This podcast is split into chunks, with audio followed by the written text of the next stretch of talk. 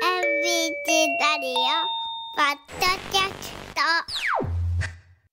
今年も年の瀬が近づいてまいりました早いでいすろんな方に贈り物をしたりお土産を持って行ったりしましたよねそれらのギフトの数々の中から今年最も喜んでいただけたものをご紹介いたしましょう2023お土産贈り物ベストバイです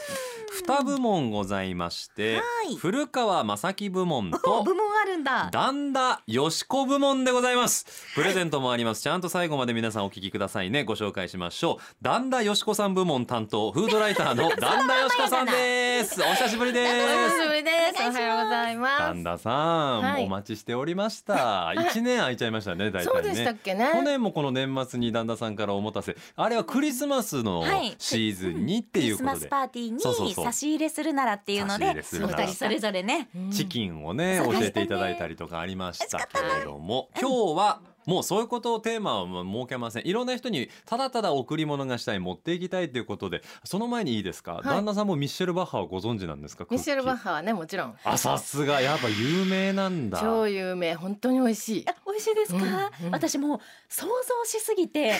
あの憧れが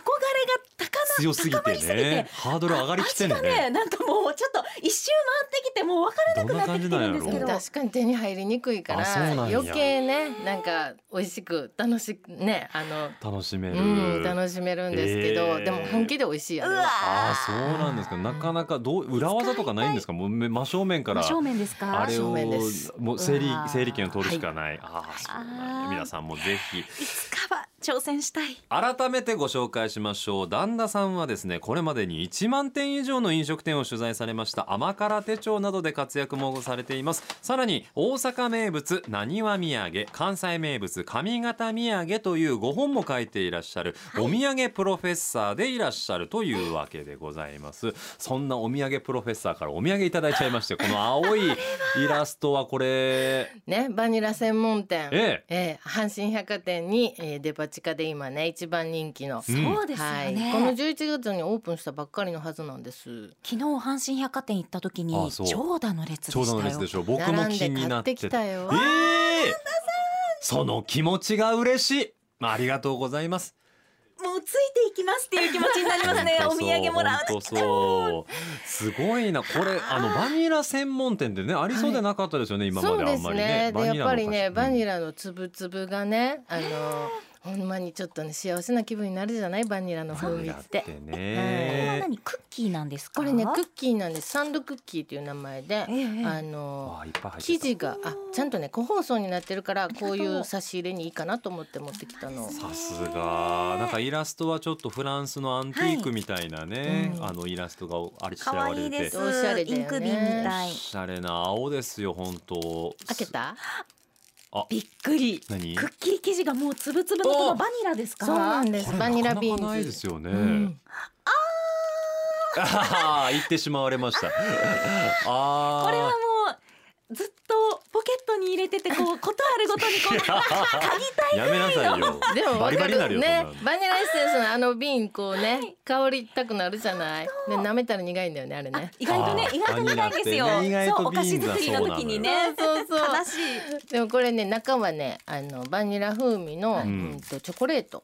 ホワイトチョコみたいだからラングドシャみたいな感じですよね。あそうですクッキねーとサククサクッっとキーで挟んでて、いただきます。どうぞいただきうますん、うわ、本当だ、香り。アロマですね、これバニラのアロマ。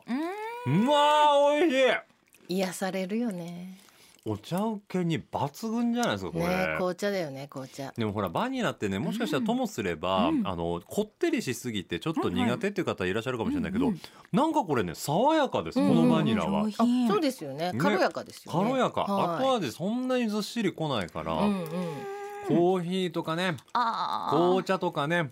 なんかもう目閉じてじっくり味わいたいです出たねわかる、うんバニーのあのえっ、となんだっけムースケーキうんが毎日5時半に焼き上がるのね、夕で方のそれをそうそううんそれをみんな待っててうん行列作るんですけど、うんなんですもかうその行列は長すぎてうん断念しました、そんなレベルで今大人気はい皆さん貴重阪なもの神百貨店の1階のね、洋菓子売り場にあるバニというお店です青いあのブルーカラーがトレードマークなんでパよッかっケージたもら可愛いですよねねえチェック柄も入っててあの僕紙袋大好きなんでこれいただきますね旦那さんね あのバニ紙の袋集めて僕紙何すん袋ねんっねていうやつ僕ねです僕おばちゃんなの家にいいよねね山ほど紙袋あんねえんもそれう何に使うの使いまくるやん紙袋なんか何張ってもあれいいいい よだって何何持っていくのなんか誰かに持っていこうと思った時にさ、うんその小分けにしたからこそ小分けの袋そんなにないって時とかもあるし、はいはいうんうん あとなんか例えば本を売りに行く時とかにもこうそれも使ったりもするし大事な紙袋使うんやそうそうそうそうもう家に山ほどほんで種類がたくさんあった方がいいからね、このバニの紙袋はすごいこう底が浅めで こんなに街が広こくれ作ってた方喜ばれこう素てる敵なよ紙袋ですこれはあ。とね持ち手も可愛くないこれ持ち手もあのちょっと可ラメが愛いち入ょっってとるのねテリッとした、あテリがねそんうんそうそうあのキラキラ光してるり輝いた感じで旦那さんありがとうございます壺に入ってらっしゃる旦那さんすいません 紙袋そんなに喜んでもらえ紙たら袋いただうきますちの猫み たいです。猫ちゃん中入ってねそうです落ち着くんよね。さあ、もとい、話を元にしますよ。はい今日はあれです。ベストバイ、お土産贈り物ベストバイをご紹介するということで、まず旦那さんから参りましょう。旦那さん、はいベストバイの一つ目、何でしょうか。えーっとね、清左衛門さんの正左衛門。黒毛和牛の佃煮。出たなんですって佃煮が遅れる大人になりたい。本当に和牛の佃煮なんですってこれ。黒毛和牛よ。すごい。ちょっと高待級って。あよ。ご飯も来たわ。西宮にお店があるんですか。そうです。甲子園の駅から歩いて5分ぐらいかなあ。、そうなはんい、ですか。あの欅通りってちょっとおしゃれなど道があるんですけあるんど、ですそねこにあるんですけど。へー清左衛門っていうねいかつい名前なんで、うんどんな頑固親父がやってるのかと思ったほんまら、うですねん北恵子さんっていうね、うんあのまあおしゃれな女性がやってるの。え、そうなの。うん、私が「髪型土産」っていう本を作った時にはい知り合ったから、もう10年以上私愛用してるんですけど、あの一個思ったんですけどね、旦那さん、佃煮って大体ね瓶開けたらぎゅうぎゅう詰めのぎっしりぎっしりで、お箸入らへんぐらいあー固まってるイメージなんですけど、はいこれねふんわりしてるんですね。あそうですねいいところに気がつきましあたねら。ららららありがとうございます。エアリーですよエアリー食べるのね食べる のね。はいもうちょっと食べちゃっていいですか旦那さんどうぞ。あの説明をちょっとそのままやっていていただけると。 OK です。えっとねこれは割と新作なんです清左衛門といえば本当は大人の贅沢茶漬けっていうのがゆ有名なのねあ二人とも行ったあごめんなさいね。美味しい、大人のお茶漬け、ーうんちょっとまずこれからですけど、うん、びっくりするぐらい牛肉が柔らくて、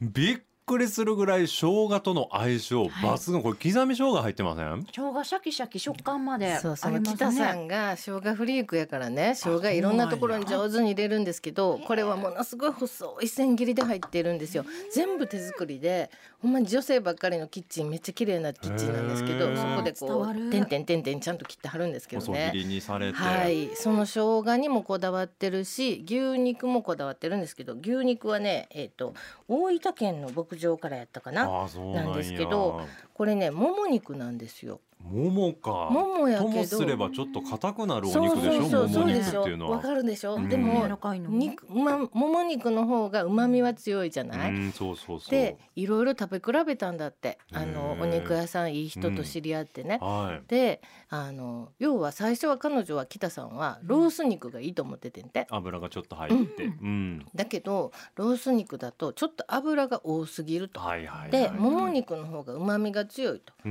んそれでもも肉にしてんけどじゃあやっぱり硬も硬くなりがち、うん、なので、えー、と英語等級等級を上げたんだってあーそこちでょっと待って英語等級のもも肉使ってるの、うんだからこんだけ柔らかいんですか、ううそして油の甘みもある、あるうんでパサパサ一切しない、うんでも赤身肉だから赤身肉ならではのあの贅沢感ってあるじゃないですか、お肉の持つね肉のねうまみ繊維ね質のあはのい贅沢感うんはいははいそのままなんですよ、はいでね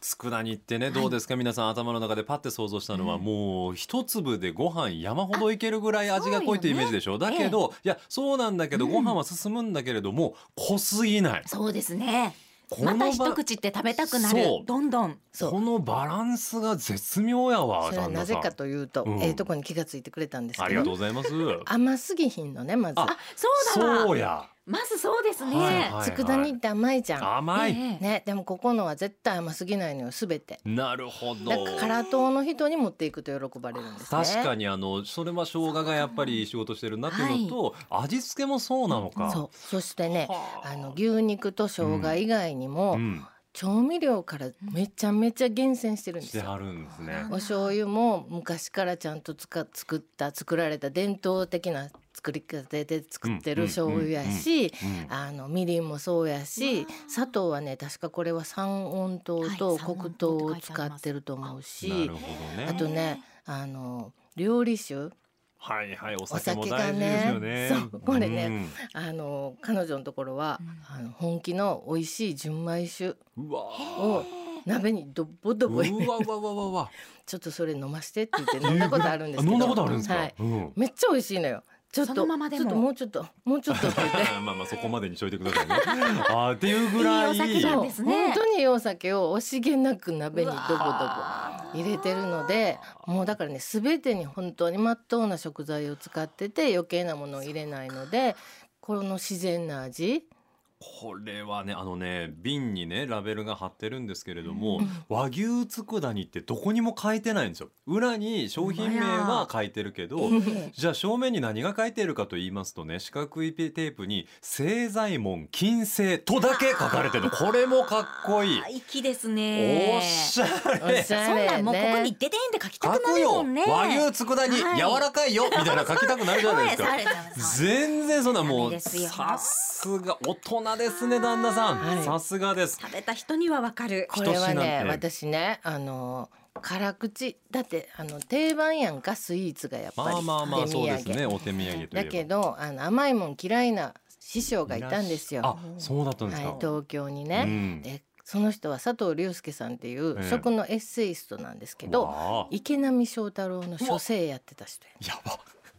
そんな人に持っていくのめちゃめちゃ気遣いますよねそうでしょ、うもうほんまに難しくて、う何を持って行っても結構文句言われるんですよ。ん、うわ怖っ旦那さんがでしょ、うん、めっちゃ怒られんね本ん当。ですねてめえ何選んでんだとかって言われるんですよ。もらっといてそんな言い方ベラン名でないでしょうよ、ねえで もほんまに言うんですよど だけどこれは褒められた清左衛門さんのものを持って行ったうらん確実に褒めてくれてす、ごい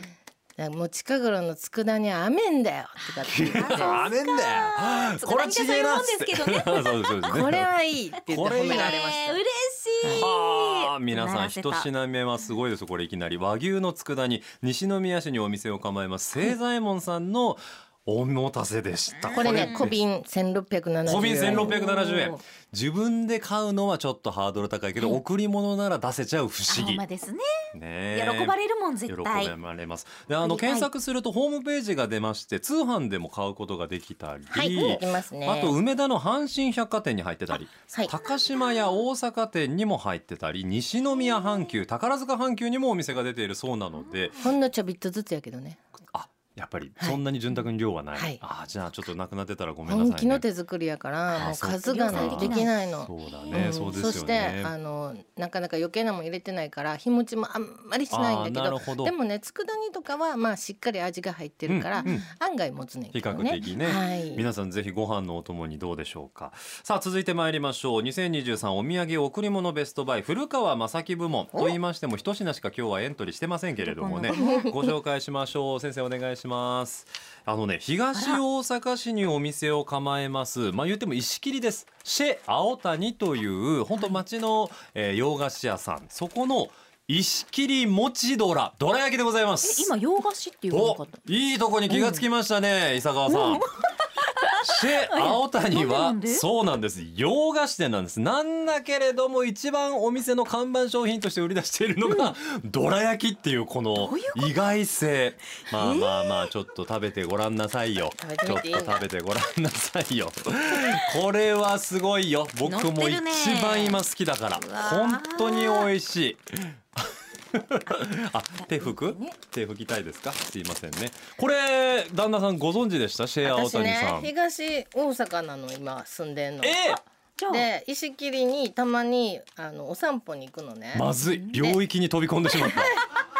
大丈夫かな。シェ青谷の前は通ったことがあるあるあああとるけどけどあれけど入ってないや ったーやったじゃない。あれこれだけは嬉しいねまず入ってねくださいねぜひね。。そうですすねええ入ってみたかったんですよなんかあの辺にはびっくりするぐらいおしゃれな店だよねそうなんそうなんそうなんはいです。でよもう外から見たら完全に洋菓子店なんですけどうんうんうん、ちょっと手触りがさまず ほわさほわびっだくりしない。あそうでしょ。ちょっとこれは洋菓子感があでる中ほらほらほらほらお餅旦那さんのこのお餅ほらお餅がこんなに粘るんですよ。これね。そうハブブタイのあさすが旦那さ牛んハブタイですこれ。ハあブタイ餅が直接なんかほ私らほらほらリサ ちーゃん。頼んでるはいどうぞお召し上がりくださいこのね皮のしっとりと中のあんのトロントロントロントロンでしょトロトロのどら焼きなんですよほんとそうほんま水分の嵐でしょとろけるどら焼きでこんなにそうおこれ画期的 じゃないこんなに普通水分ないようんどら焼きって、うんうんうんもうちょっとパッサッとしたね、感じがありますけ口どの中の水分持っていかれる持系っでてすかよれるねけほどんまはこれはほらもう2回やっても3回や っても餅が伸びますさああ福井県のハブタイ餅大好きなんですよあーいいですよね美味しいですよね、うんうんあんこも何もなくても美味しいじゃないですか、はいそうなんですそうなんです本当まさにそれを使ったねどら焼きでこれね私あの実なんはでこんなん入ってちんのなみに5個入り1750円というお値段も非常にリーズナブルなんですけあリどーズナブルだ1個あたり結構ボリューミーでねん大きさがあるんで食べ応えもしっかりありおます腹いっぱいになりそうだねあ一個でねそうなんですそうなんですもなんかトゥルトゥルって入っちゃうんですよねこの溶けるからねハブタイ餅が、うんうんとろけるってほんまいさちゃん言ってくれたけどまさにそんな食感で生地がちょっとやっぱり洋菓子店の感じがあり本当まだすよねカステラっぽいねスポンジっぽいねうん柔らかさがありますで面白い僕ねこの出会いがまたちょっと変わってましてこのシェア青谷さんとはうん実はこのシェア青谷さんでパティシエとして働いていらっしゃる、まあ、パティシエと言っていいのか職人さんと言っていいのか川北大輔さんという方がいらっしゃるんですけど、この方と私はある取材で一度出会うんですねそれが何の取材かというと私が週に1回担当してる「なんでやねん」というコーナーがニュースおかわりであるんですけれどもその中であの過去に潰れそうで潰れない和菓子屋があるのなんでやねんっていう失す礼なごく失礼なタイトルの取材をしたことがあるんです。まあはいそれはね正解から言うと心斎橋の夜の店のお客さん向けへ夜ーその繁華街で飲んで帰る時に和菓子をちょっとお土産で買って帰るそういう人たち向けの限定的ですねお店なんですよだから、うんあの日が沈んでからお店が開く和菓子屋さんでそう日中はよろしければどうぞぐらいにしか営業してなかったから潰れそうで潰れないっていうのが面白いまあ、正解だったんですけれども、そしたら、本当にそのお店が廃業になっちゃったんですよあらね。それなんでかというあコロとナ、そううん。コロナで夜のお店がやっぱり閉ざされちゃってそこを相手にご商売されていたんでお店を閉じざるを得なかった久子屋さんっていうあの和菓子屋さんだったんですけどうんでそこで働いていらっしゃった川北さんが次に働く場所と選んだのがこのシェ・青谷っていうおー洋菓子店だったんですねそこでどら焼きを今もお作りになっていて名物に今なっているっていう。へーそういうちょっとストーリーがありましてだからこそこうおすすめしたい気分に 僕の中ではちょっと罪滅ぼしじゃないですけれどもあの失礼なタイトルをつけ申して訳なかそう申し訳ない取材をさせてしまったなって思いましてへそーこに対する思いもあるんでそうすかけでどもなんか作ね。り手さんの話も聞くと余計にうんなんか味わいがねそう変なんわでりますよストーリーねがねストーリーねあ大り切ますよね。うんということでそういうこと私からはか石切り餅どらです東大阪市にお店を構えるシェ青谷さんからうわーエントリーさせていただきましすごいフルボた。ンさあ次行きましょう。もう一つは旦那よしこさんがご紹介いただけます。最後の一つは何でしょうか。こっちは本気の甘口の方なんですけあど出た甘党や。これも大人向けうん。子供には食べさせたくないうわあいいですね。旦那さんが言うと本当かっこいいわ。羊羹なんですけど羊羹。そんじょそこらの羊羹じゃないのね何何何重ね。重ね甲府の重ねと言いますこれ何ですか。万年筆入ってるんですかこれ。よくある箱ですよね深緑のものすごい手触りのしっとりとした和重厚紙感の。もあるはいこれがまあ開けてみて開けますよ。開けてもまだなんか万年筆出てきそううわあいさちゃん。あすごいかっこいい羊羹なんですかいいしこれ。羊羹なんですけど今、うん羊羹業界はなかなかおしゃれになっていってるじゃないですかあ、そうなんですか。はいごめんなさい。我々ちょっとちょっと素人の業界あところにまでそう届ないてなんですかかったんですけど。っごいおしゃれな羊羹がいっぱいできててあちそうなょっんやと洋風なやつとか、うんあのこう透けて中に金魚泳いでるようなやつとあかーめっちゃ可愛いのいっぱいできてるんですけど、うん可愛いですこよねれは、うん、例えるなら「源氏物語」の世界。本当そんな感じ。あのね、黒、今着白、黄色、ピンク、緑の五色展開なんですよ。これ作ったのがええ大阪の料亭の柏屋さんなんです。料亭です有名かな。料亭。はい、料亭柏屋さん柏屋さんの金星なんですね。料亭でご飯食べた後、うん最後お茶受けに出てくるんですよ。まあ香りも今開けたけど、すごい香り。ありがとうございます。もうその時にねもうみんなちょっとじーっと見てしまうんですよ綺いや麗見すとぎれてますね。そうなんです色もすごい綺麗だし、何食べる、何色がいい。やーなんかもうずっえっとと見ねて教たい。えてあげあるお願いします青はよもぎで青よもぎね。赤は紅花といちご紅花。いちごだ。ラズベリーも入ってるわあでえ黄色は口なしとうん黄色の菊、菊。うん、で白は白インゲン豆で黒黒は竹炭と納豆と辛納豆の甘じょっぱいなん味ですって。羊羹ですよね。ようかんで白もインゲン豆のやつはちょっと塩味えーへー塩羊羹。だからどれがねいいその黒と白はちょっとお酒にも合う感じそういうことか。じゃあここ行っとかない？オッケー、じゃあ。じゃあ黒いって。あでわもかった。でもま甘いずのも甘い方から甘いやのった方がいい。 あの伊佐ちゃん、旦那さんに従いましょう。ごめんなさいここは一つ姉さんに。お姉さん。姉さんに従いお姉ま様す。僕じゃあど黄色いきます。うしようかな。じゃあ重ねっていうだけあっ赤いて子色が上と下で違うの分かったあー、まほんずそこだを見てる味噌そになこをっ見ててるるわ。そうムースみたいいた。だきます。うん。うん。大人な羊羹これ。僕黄色いただきました。口なし。はいと黄色の菊のね色菊のねう、んちょっとフローラルな感じが。が。大人や。ただ甘いだけじゃないですね。そうでしもょのすごい素材感感じるう。んそうなんですよやっぱり料亭が作るだけあってねねものすごいちゃんとしたものなんですよこねれ美味しいほんでねびっくりしたのがかろうじてこの羊羹の形を保ててるぐらいのそうね滑らかさ、あのエアリーですすごくエムアリーースみたい。ねえ羊羹ってこんな風になってるんもっですとか。ぎっしりばっちりパチリって感じですよねそう羊ですね羹って、うんうんシュワシュワするような食感です。はい、料亭の厨房で本当に手作りしてこうこうやって包丁で切ってはるからねう。わああ美しいやろな。それも見たい。ちょっと白黒いこうよあ、そう僕辛いのも黒行こっうてみてくださうい。ん真っ黒なの本当に真っ黒ですよ。真っ黒見てねえこれ羊羹って言われなかったら食べちゃいけないぐ食べちらゃいいけ黒ないいでやつすよでねす。けどねそれ炭の色なのこれね。真っ白の小皿とかに豆皿とかに乗せてお出ししたいですよねいただはきます、い。あうーんこんなん食べたことない食べたことないよね。納豆ちょっとお豆感そうそとうですそうです。鼻から抜けるのがお惣菜ええうん。さっきのご飯そのまま書き込んでもいけるぐらいの面白い。そ発んな酵したね白はね匂いのする。そうですね、はい白は上品なお塩がちょっと効いたすごく優しい甘みの、うんインゲン豆うんね。インゲンの、はい。でも食感は甘じょ同っじぱいやつね。甘じょっぱい、でもやっぱね全部に言えるのが食感が羊羹の常識を覆してます、うんうんうんうん。そうですね。はあシュワシュワーってこれとろけねるあの重ねっていうのはあの平安貴族のうん、あの絹の衣を、うん色を重ねて、はいなんか季節を表すなるほど習慣があるんだってうんそれになんかあのアイデアを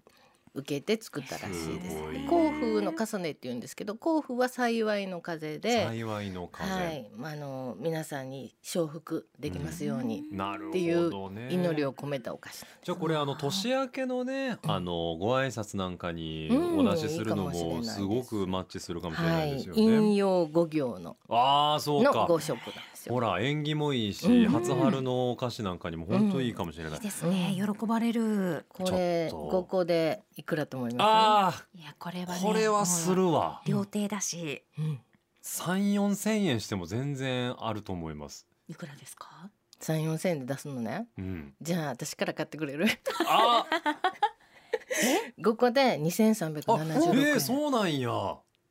もっとするかと思いましたあそそうれですぐからいやっぱ高級高級感感が口に運んでわかるなんかその、うんうんうんただものじゃないそうですね この羊羹はただものじゃないぞって何いうも感聞じいね、てなくてもむむって思うような。そうですね。はい。うん、値打ちはね、あの見ただけでもわかると思うんですけど、わかりますねあとそういう甲府の重ね、音用五行のっていう話をしたら、またね、値打ちそもうですよね、はいお話もぜひ添えて皆さん贈り物にいかがでしょうか、最後は甲府の重ね豊中市にあります、えー、料亭柏屋さんの、えーデザートとして出されているものだあびっくりとしいまうした。ことでした柏屋さんのホームページの中のオンラインショップか甘辛セレクションのホームページのバナーからも実は買うことができちゃうということなんでこれね甘辛セレクションっていうのは甘辛手帳がやっているオンラインショップなんですけど、へえその中に実はフードライター段田よし子のページもありまして何ですって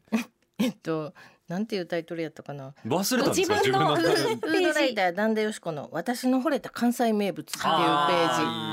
男前ですねわかりますあるんでタイトルすよもそこでもご紹介しておりますなるほど、うん皆さんぜひそこを覗いていただければその他のさまざまなお土産贈り物ベストバイが買えるかもしれませんのでねえープレゼントもございます今日ご紹介したものがプレゼントになってますんで番組の最後にそれはご紹介しようかななんて思います旦那さんこ今年も素晴らしかったですほんまですかさすがですやっ ぱり二品とも感動しましたありがとうございますはいありがとうございましちょたっとまたぜひね四季折々の贈り物を四季折々はい 美味しいものを教えていただけたらななんてぜ思いひますあの古川さんのねあええのアンテナもいつもすごいからねうーん褒められでもた。ね嬉しいね。、そんなことないん新ですよ。そうやって僕旦那さんに褒めてほしくていつも頑張って探してるんで 今めっ日ちゃ嬉は美味ししいかっ。たわ。柏屋さんははい大阪府吹田市でした。すみません。吹吹田田市市千里山西うん。二丁目五番十八号です。おーはい詳しくが柏屋さんでした。大変失礼しました。あ私りがとうございます豊中って言っちゃいましたけれどもねそうですね。はい。星付きの料亭です星付きの料亭さんあー皆料亭さもんいぜつかひ行ってみたい行ってみてください。はい今年もありがとうございました。はい旦那さんありがとうまごたざいま来す年もよろしくお願いします。楽しかったです。